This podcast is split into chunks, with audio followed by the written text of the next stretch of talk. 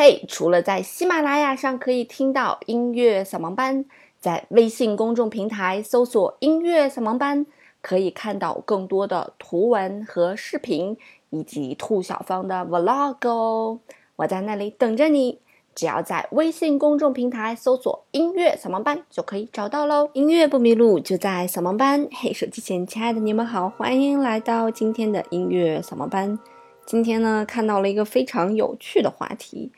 呃，莫扎特和贝多芬到底谁更牛一些？大家觉得是贝多芬厉害还是莫扎特厉害呢？欢迎在评论区写下你的留言。其实从年龄的维度上来讲，因为莫扎特是三十五岁就去世了嘛，贝多芬呢一直是活到了五十六岁。所以在贝多芬比莫扎特多活的这二十多年的这个时间差里面呢，贝多芬创作了非常非常非常多，也非常非常非常具有水准的一些作品哈。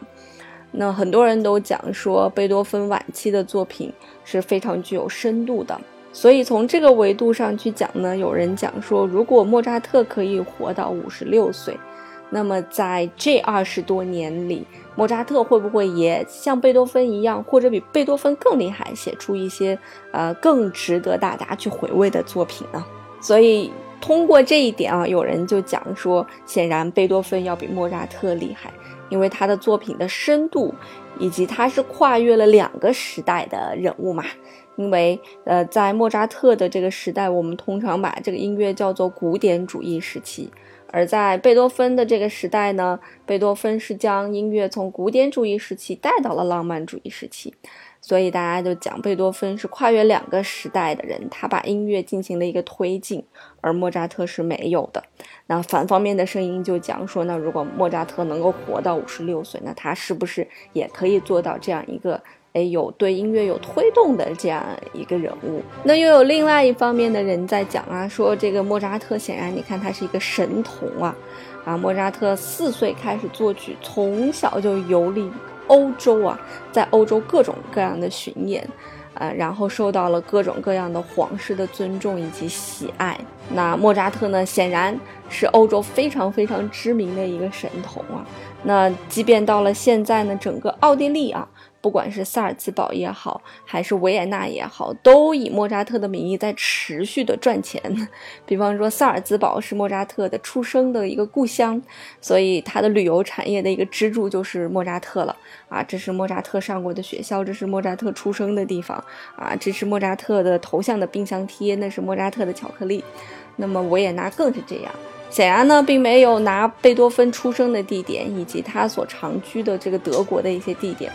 当做旅游的一个圣地，嗯，拿贝多芬做一个营销哈，和莫扎特相比起来，这个贝多芬的营销显然是弱了很多。所以有人就讲，从这一方面来看，好像莫扎特是天选之才，是一个伟大的神童，而贝多芬似乎不是一个神童。那也有人讲，这个莫扎特的手稿啊，非常的清楚明了。我在维也纳的时候看见过莫扎特的手稿，非常非常的干净，非常非常的好看，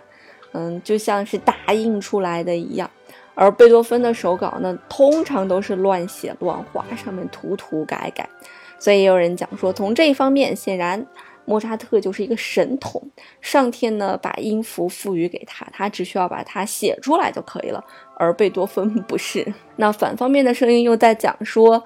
嗯，其实莫扎特的这个神童呢，跟他爸爸的营销是有关系的啊。莫扎特的爸爸是一个非常非常好的营销的一个天才，从小带着莫扎特各种各样的演出，然后各种各样的包装莫扎特，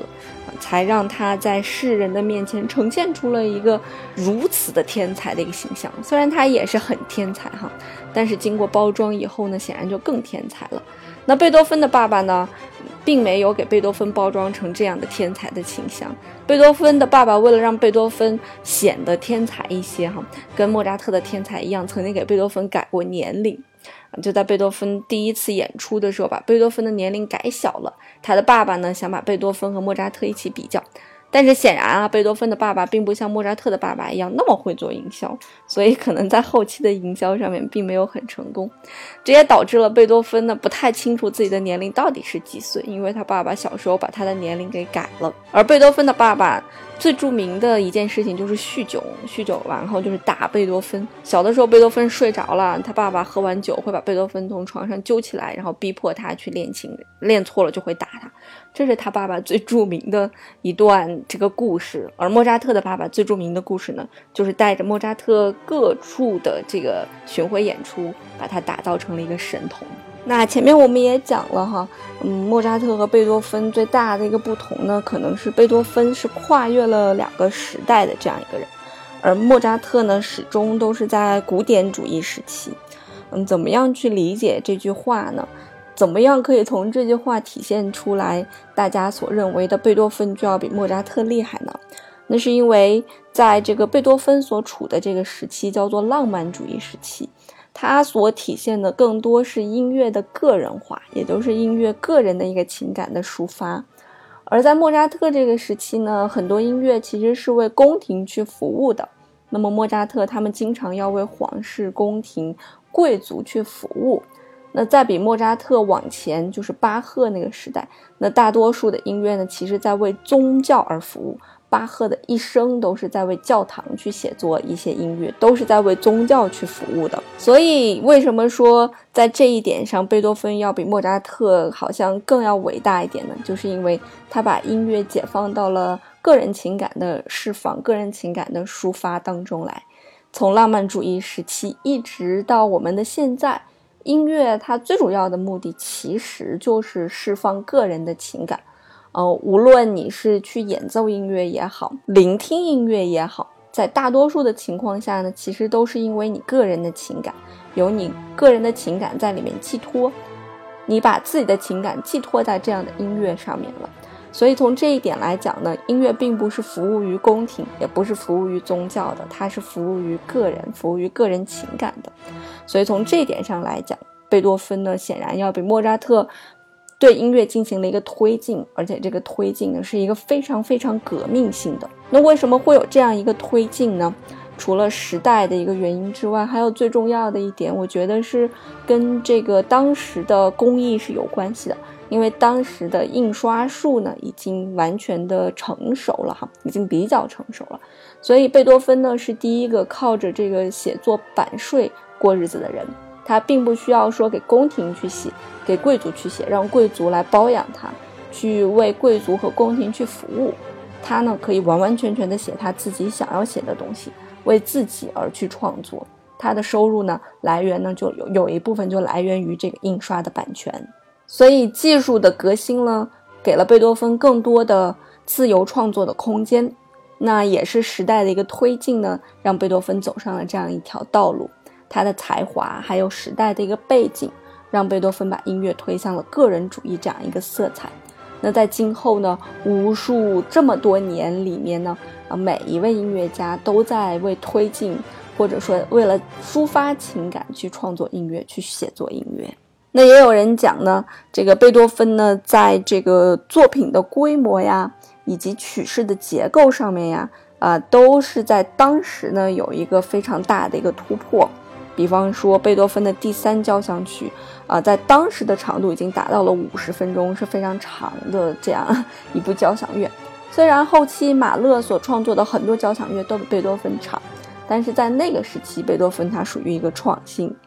其次呢，贝多芬还在第五交响曲《命运》当中呢，第一次用到了长号这个乐器，所以他把新的乐器引入到了交响乐队中。那在他的第九交响乐这个《欢乐颂》里面呢，他也是头一位把合唱、把人声大量的人声引入到了这个音乐当中，所以这些都属于他的一种革新。那从这样革新的角度来讲呢，显然贝多芬呢又比莫扎特多做了一些贡献。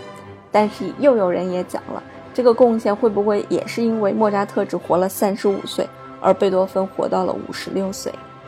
那可能从这个歌剧的创作上来讲，贝多芬并没有莫扎特厉害。贝多芬一生总共创作了一部歌剧，而莫扎特的很多歌剧呢，我们都有听过：《费达罗的婚礼》、《魔笛》、《唐璜，太多太多经典的歌剧都是由莫扎特来创作的。而且莫扎特的这个旋律感呢，呃，也有人讲说莫扎特写旋律也是非常非常的好，非常非常好听。这个好像是贝多芬赶不上的。但有人也讲呢，说莫扎特的作品不就是旋律好听吗？听听就什么都没有了。所以很难去讲说他们俩在音乐方面的才华谁更胜于谁。如果说对于音乐的推动来讲，贝多芬显然做出了更大的贡献。但是不能否认的是，莫扎特确确实实是一个天才。而据说两人在去世的时候呢，这个莫扎特去世的时候就非常的悲惨，他的葬礼呢也没有人去参加。嗯，然后莫扎特就是他的老婆把他随便埋在哪儿，然后过了两天都找不着莫扎特的坟墓到底在哪儿了。而贝多芬不一样哈，他生前呢就受到了大家的敬仰。所以在他去世的时候呢，呃，只有三十万人的维也纳，当时有两万人参加了他的葬礼。那帮贝多芬抬棺材的呢，一个是舒伯特啊，舒伯特非常尊重这个，非常尊重贝多芬。那么另外一个呢，就是只要学钢琴就能听到的一个名字，叫做车尔尼啊，车尔尼是贝多芬的学生，帮他一起来抬这个棺材。舒伯特崇拜贝多芬，崇拜到死后一定要跟他葬在一起。呃，所以在维也纳的中央公墓，哈，大家可以看到贝多芬的旁边呢，就是这个舒伯特，嗯，而在这个中央公墓音乐家的公墓这一块的正中间呢，是莫扎特的坟墓。尽管这里面没有莫扎特啊，但是他的坟墓，嗯，是摆在正中间的位置的。据说莫扎特到死的时候都没有明白音乐为什么要为大众去服务，因为可能在他的观念里面，音乐是应该为这个皇室。或者为贵族去服务的，所以他并没有把音乐去推向大众，也并没有把音乐赋予那么多的个人情感。而贝多芬不同的呢，是他把音乐赋予了更多的个人情感，让音乐的起伏呢更加的丰富。但是贝多芬的一生确确实实是非常痛苦的哈，恋爱不成就爱一个失去一个，爱一个失去一个，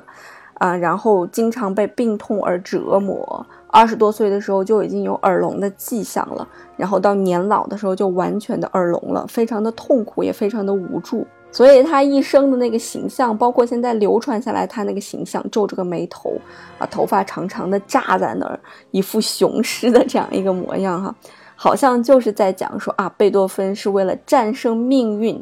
而出生的。那他的音乐呢，也很好的诠释了这一点。从他的几部交响曲当中，他的非常有名的交响曲《命运》呀、《欢乐颂》啊，都体现了他对命运的不公平的一个斗争，以及到晚年对这个不公平的一种看开、一种释怀吧。而莫扎特给我们的形象就完全不同了。呃，现在流传的形象是一个温文尔雅的小伙子。那么，在他的一些纪录片里面，我们也能看到。赋予他的形象是一个比较天真、活泼、简单的一个形象，和他创作的音乐好像是有一些贴近的。但也有一些书里面去讲啊，其实莫扎特呢是一个非常叛逆的人，他喜欢在这个信里面或者在平常的语言里面提到一些屎啊、尿啊啊这种字眼。嗯，为什么会提到这些字眼呢？就是因为这些字眼在贵族。在宫廷里面，在皇室里面是一种禁忌，但是其实当时的皇室和宫廷并没有那么看重的莫扎特，所以莫扎特自己也有一点觉得自己的才华没有被重视到，所以这也算是莫扎特的一种反叛、叛逆的一种精神。所以其实，在他非常天真的表面之下呢，其实也是隐藏了一颗非常纠结的一颗心。可是从我们现在来理解的莫扎特和贝多芬，我们。脑海当中浮现的第一印象呢，我们就能感受到，这还是两个形象完全不同的人哈。好啦，那这就是今天和大家分享的莫扎特和贝多芬之间的一些不同，以及到底谁伟大。那也欢迎你在留言区，嗯，留言来谈谈你的感受吧。那在节目的最后呢，要愉快的做一个广告啦。我的项目呢，针对三到八岁的儿童进行的英语音乐双启蒙的项目已经启动了。如果你家里有宝宝呢，欢迎来试听课程。如果你有合作的渠道以及愿意加入我们，成为我们品牌的合伙人呢，也欢迎你联系小助理 f y f y 幺零二四幺零二四。音乐不迷路，就在扫盲班。我们周末再见喽，拜拜。